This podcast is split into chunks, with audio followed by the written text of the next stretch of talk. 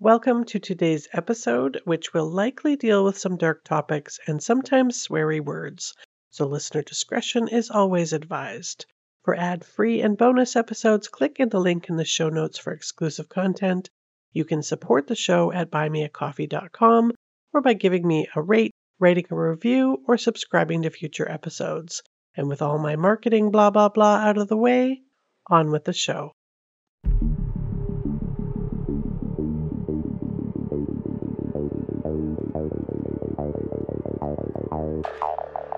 Hello, and welcome to A Million Other Choices. I'm your host, Kim.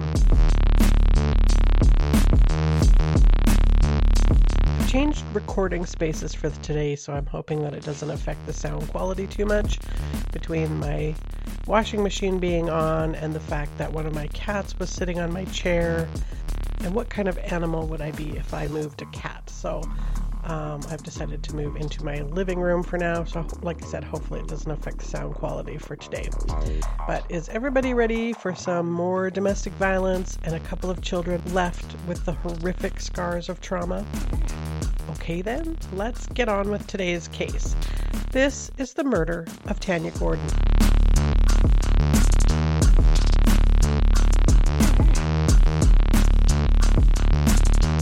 Tanya Gordon was born to parents Don and Patricia in 1979. I'm not sure where she was born, but as an adult, both her parents and herself were living here in Calgary.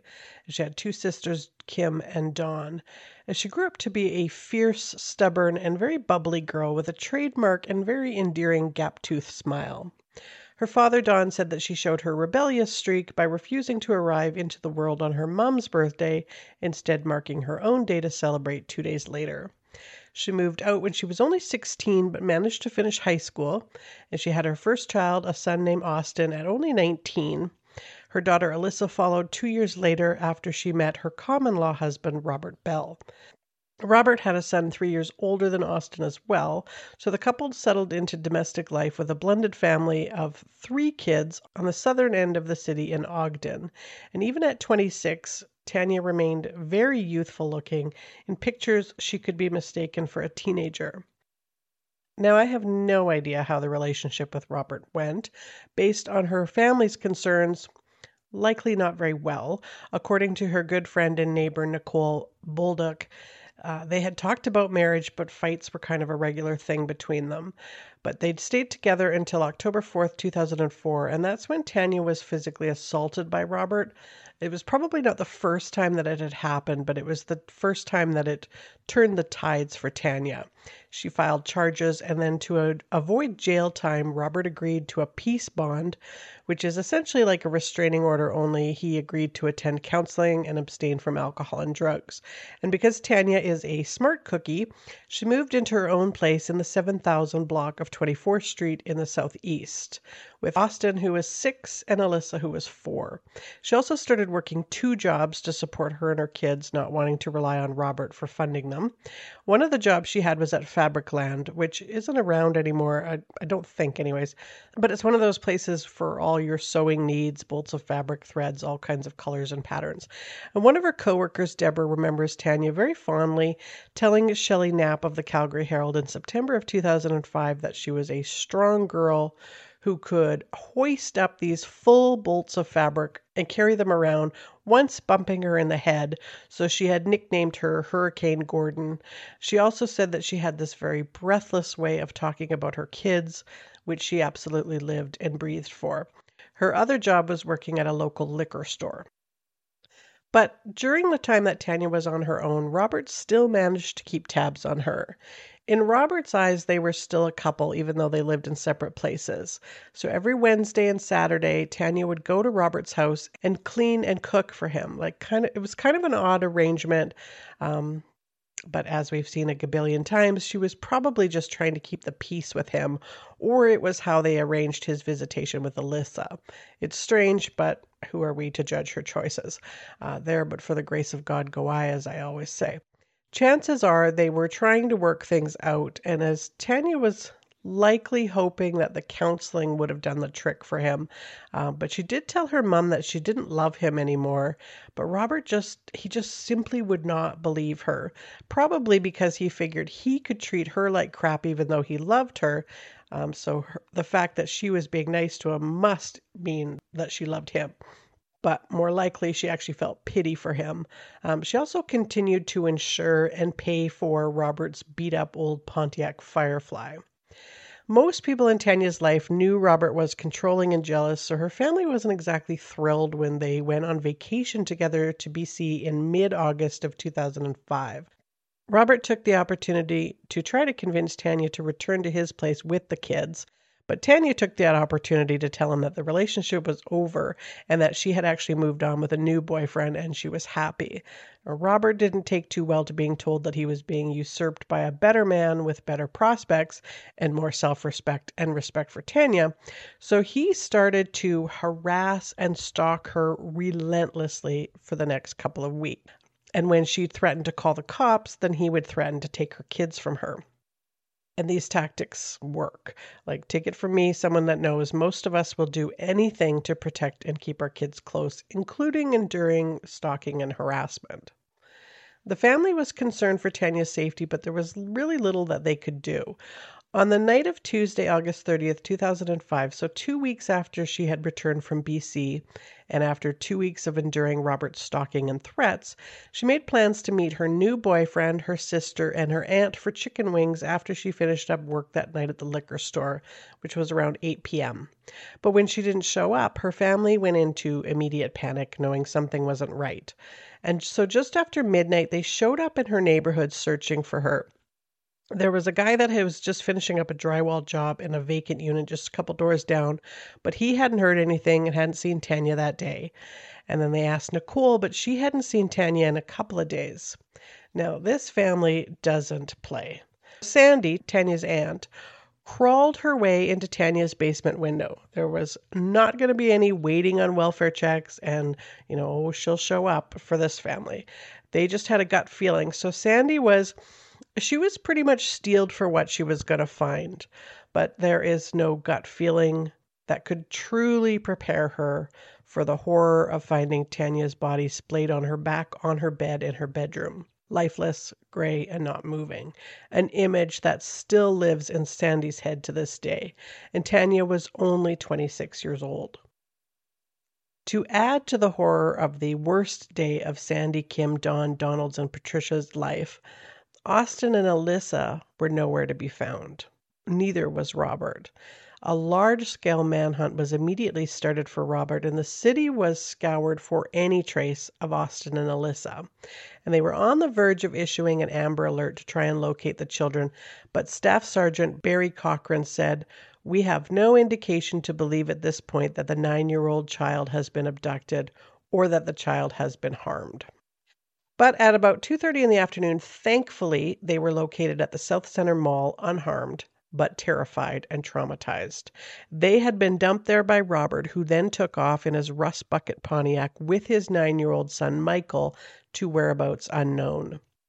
A Canada wide arrest warrant was issued for Robert Bell, who was still considered only officially a person of interest, but after an interview with Austin, quickly had become suspect number one. Austin, who was home with his little sister Alyssa and his mom on Tuesday afternoon, saw his dad come in, and Tanya and him had started to argue in Tanya's bedroom. And little Austin peeked his head into the room to see what all the commotion was about and saw Robert sitting on top of his mom on her bed, straddling her. Tanya cried out to Austin to call 911, but Robert, the evil piece of garbage he is, told Austin, no, don't, you're going to get me in trouble. Now, this probably came with, with a pretty menacing and threatening expression because Austin just crept back into his bedroom where he heard his mom cry, Let me go, and then what he describes as an ugh sound and then the sound of deadness. Like, can you imagine the trauma of that? I certainly can't, and we're going to go back and talk about that a little bit later. Tanya's autopsy confirmed what Austin had said.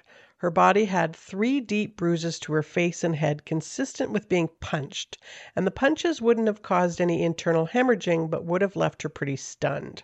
Her cause of death was a combination of strangulation and smothering. Fortunately, on the Friday, a very astute motorist recognized Robert's Firefly heading east on the Trans Canada Highway just outside of Moose Jaw, which I will tell you again is a real place. His father lived in Regina, so investigators figured he was on his way there. Michael, his biological son, was with him in the passenger seat uh, when he was stopped by the police and arrested without any incident. Michael was taken into the care of a social worker, and I wasn't able to find any information on his biological mom and if he was eventually returned reunited with her or if she was in the picture to begin with. So I'm not able to tell you what became of Michael. Hopefully, good things, but probably not. And again, we'll come back to this a little bit later. Robert was returned to Calgary and charged with second degree murder. Now, initially, Robert claimed no responsibility for Tanya's murder, but he eventually relented and said that he had blacked out in a rage and lost control in an argument that he says just went too far over Tanya's supposed adulterous behavior.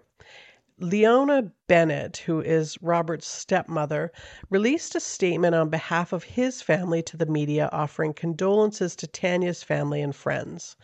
On behalf of the entire Bell family, we would like to offer our sincere condolences to the Gordon family in this terrible tragedy. We do not condone the act that was committed, and we would never wish this to happen to anyone. We are very thankful for the safe return of all the children and ask that you please respect the privacy of the Gordon and Bell families at this difficult time. And they had actually been unsure how to approach the Gordon family with those condolences uh, because they did want to be very respectful. But Don appreciated their words. He didn't hold any grudges against them. And Leona had said at the time, We don't know what happened or why. His trial was scheduled for March 12, 2007, so two years after Tanya's murder, but of course was delayed, while his defense lawyer, Adriano Lavanelli, worked with Mac Vahlberg of the Crown Prosecutor's Office to work out a deal to avoid a trial. In the end, in April 2007, Robert decided to plead guilty to second degree murder. His lawyer, Adriano, said that part of the reason that he pled guilty was to spare his children, um, he said, quote, the accused did not want to have the children involved in the court proceedings from day one. To which Patricia Gordon said, he only used the kids as a ploy because he knew it worked in his favor. He knew right from the start we would never have let the kids take the stand, ever.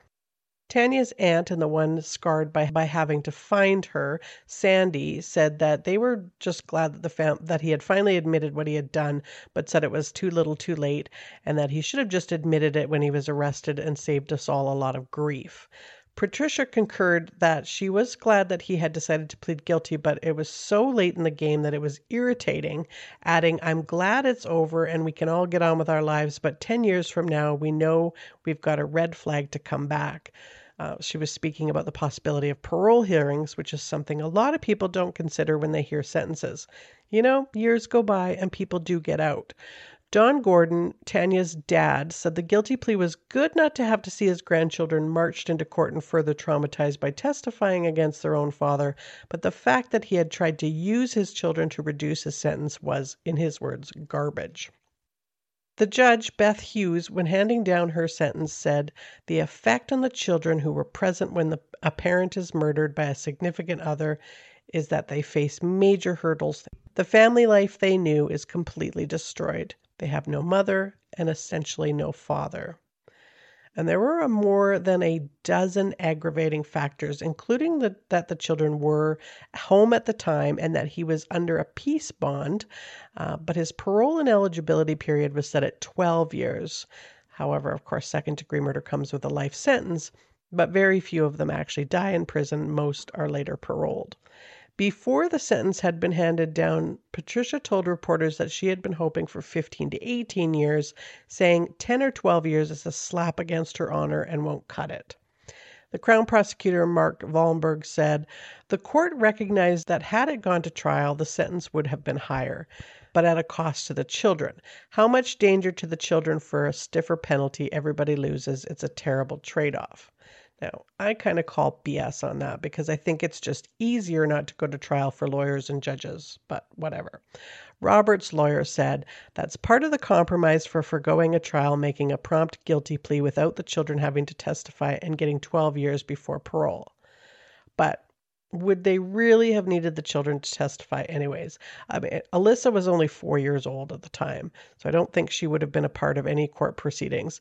And a six year old isn't really considered a reliable witness, at least in a court, not in a courtroom setting, anyways. So I still call BS on that.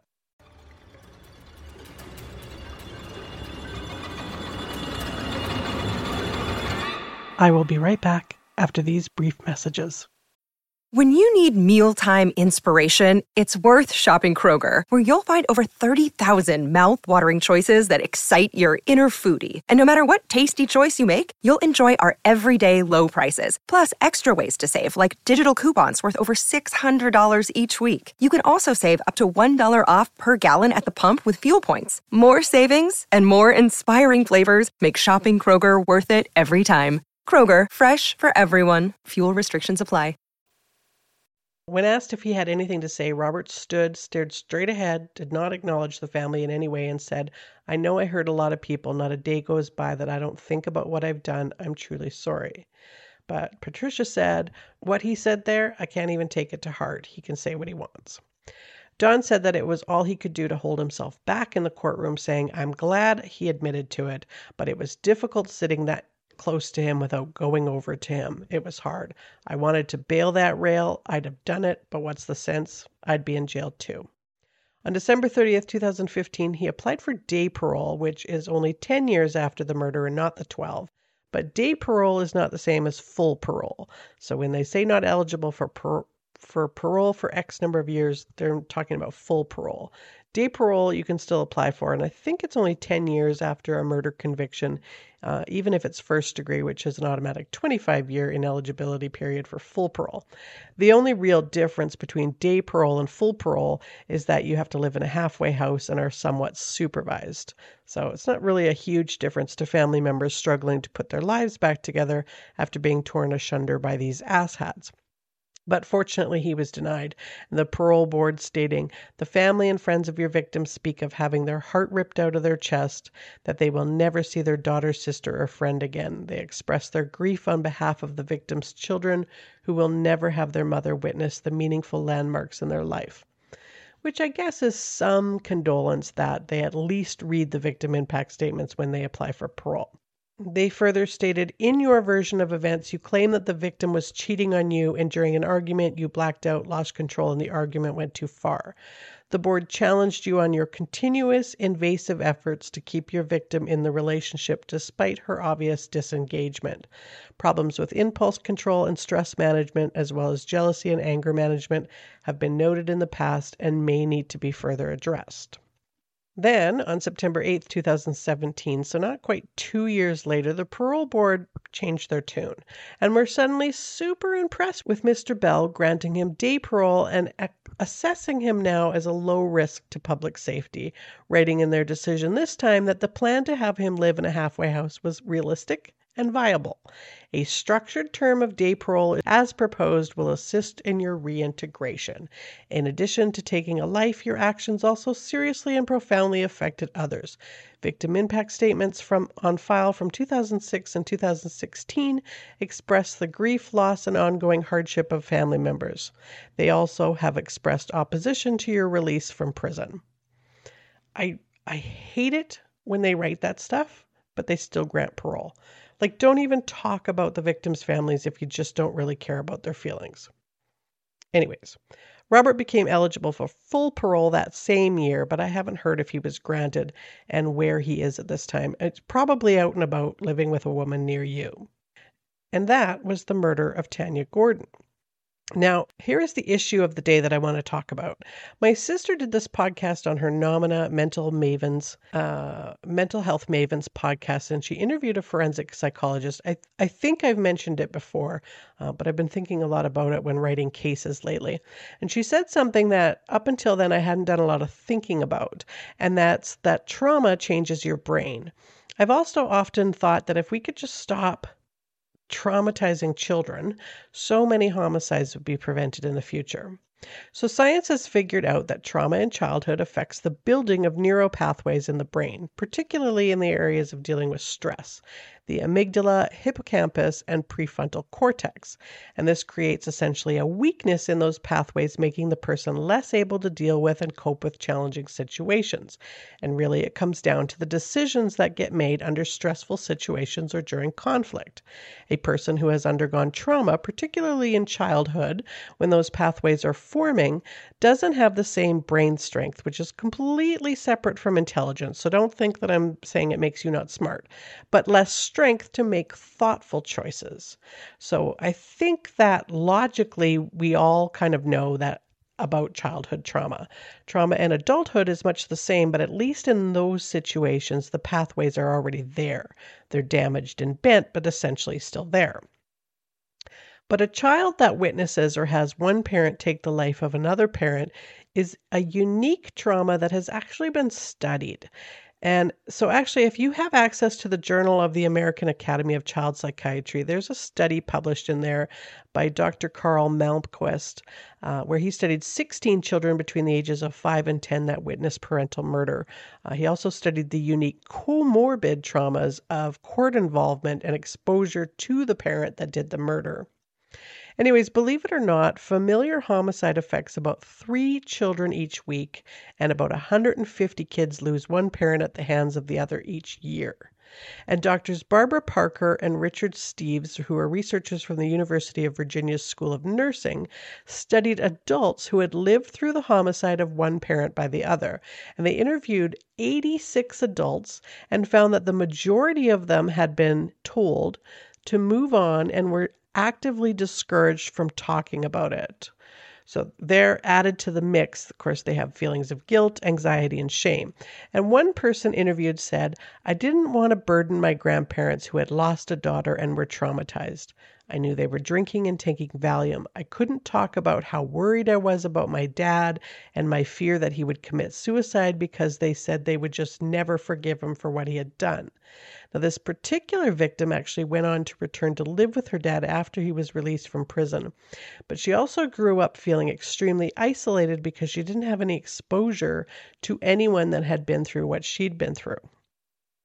Now, interestingly, um, the findings are that often kids who have been through domestic homicide are actually not always better placed with other family members. Like family members of the victim might be bitter and traumatized themselves, and the other family might be too sympathetic towards the perpetrator. I thought that was just an interesting little side note there. Anyways, Noor Nass's father killed her mom, and she guest wrote on the Huff Post. And I just want to share some of her story with you. So, this is a quote directly from um, the article that she wrote for. I intimately recall the day my mother died. I am held captive by the memory of my father's gun no longer firing and him casually walking away from her body. I wondered if he stopped shooting because there was just no more bullets left, or if maybe he had finally had enough. I ran away from the alley, but I didn't know where I was going. I ran to the street and stopped two cars on the road. I had forgotten how to speak. A woman tried calming me down until the police found me with her and took me back to the shop. The ambulance came for my mamma's body and for my father. And when the police interviewed me at the station later that evening, they told me my father had been fatally shot by the responding officer after my father aimed his gun at him. I sat there in front of three officers, as angry as I had ever been. I need him alive, I thought. My rage needed its source. It needed my father. It was difficult handling a host of emotions that I had never felt before. It was like welcoming a new person into my body. When people ask me how I managed, I tell them there were times I don't think I ever really managed at all. I dropped out of college, I lost my job, I moved around a lot, I tried medication, I tried therapy, and when nothing seemed to work in the way I needed it to, I became extremely desperate for peace. I stopped eating. Days would pass, but I would never feel hungry. Even drinking water became an impossible task. I was convinced that my grief had a life of its own, that it was growing through my anguish, and that it was stronger than the person underneath it all. I tried bargaining with God to bring my mother back. Late at night, I would walk down the alley where she was killed and replay the incident inside my head. I would drive my car around Velio every night for months until the sun came up because my grief made me delusional enough to believe that if I just looked hard enough, I would find her again. For the first few years after Mama was killed, I was extremely apprehensive about talking about what had happened. I felt like I was always under a microscope and that this experience would color the way people spoke and interacted with me. The first time I confided in someone, they told me what my father did was a crime of passion and tried to assure me that he only killed her because he loved her. The next time I was asked if he was drunk when he did what he did. People would ask me personal questions about what I saw and ask me other things that I couldn't possibly answer, like what his motive was on that day, and some wondered what Mamma had done to make him so angry. These responses pressured me into silence. So, what I wanted to do is I wanted to try and explain what childhood trauma is actually like, but I've never actually been through it. I had a pretty quote normal childhood.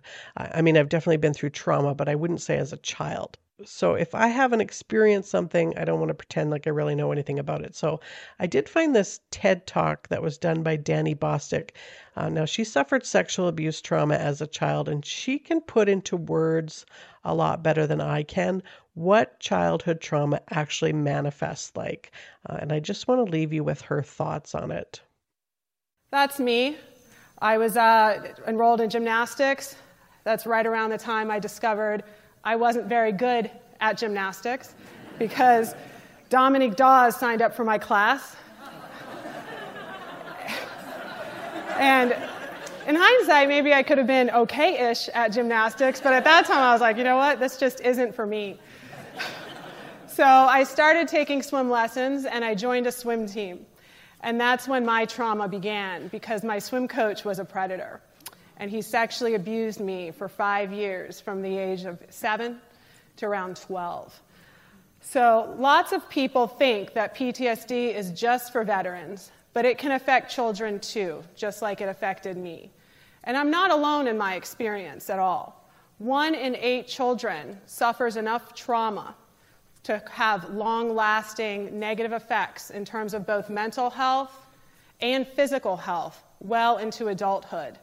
And these one in eight children can expect to experience a lifespan that is 20 years shorter than their peers. And the fact is that combat is not the only type of trauma. Child sexual abuse is not the only type of trauma. It could be a car accident, a serious illness, witnessing a death, some type of other kind of violence. Living in poverty can be a type of trauma.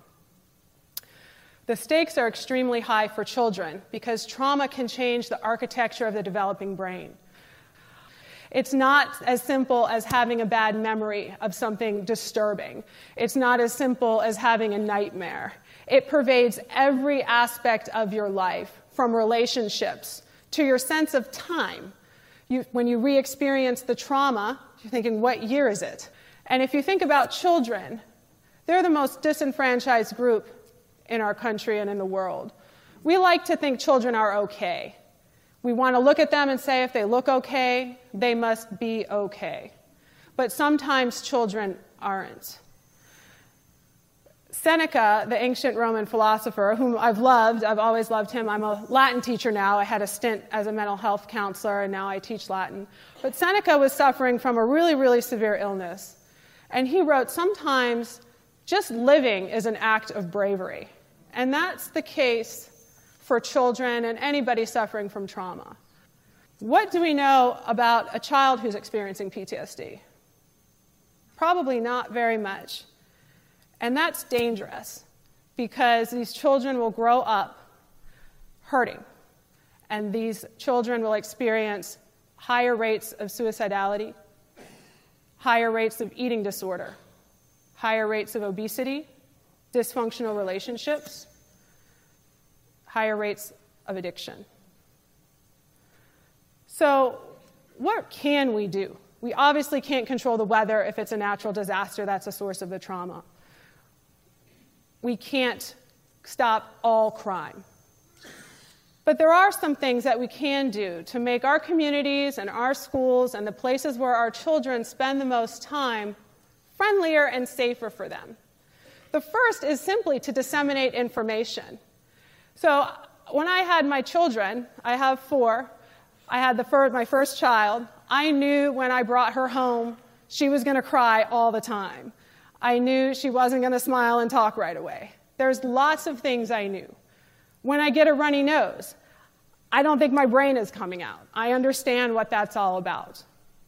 Information helps. It helps people make sense of the world, and it helps people understand how to react to certain situations. So we need to make sure that information about childhood trauma isn't relegated to universities.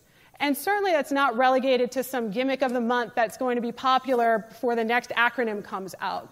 We need a sustained commitment to spreading accurate information about childhood trauma. The second thing we can do is to share our stories. I share my story so that others will share theirs. And since I've started sharing, I've met a lot of people who've experienced the same thing as me. And I wish I had that as a child. I did not know anybody who was like me as a child. In fact, I didn't know anybody like me until I named myself as victim A in the case against my perpetrator. The third thing we can do is to be an ally.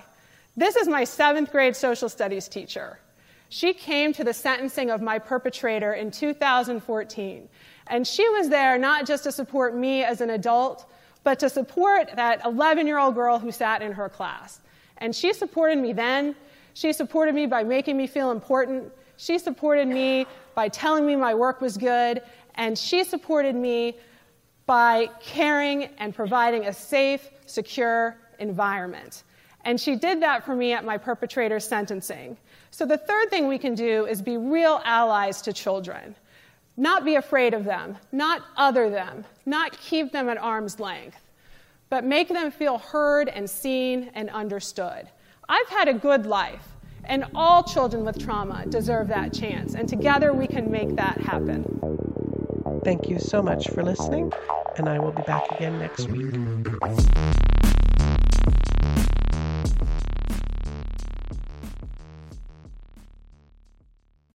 When you need mealtime inspiration, it's worth shopping Kroger, where you'll find over 30,000 mouthwatering choices that excite your inner foodie. And no matter what tasty choice you make, you'll enjoy our everyday low prices, plus extra ways to save, like digital coupons worth over $600 each week. You can also save up to $1 off per gallon at the pump with fuel points. More savings and more inspiring flavors make shopping Kroger worth it every time. Kroger, fresh for everyone. Fuel restrictions apply.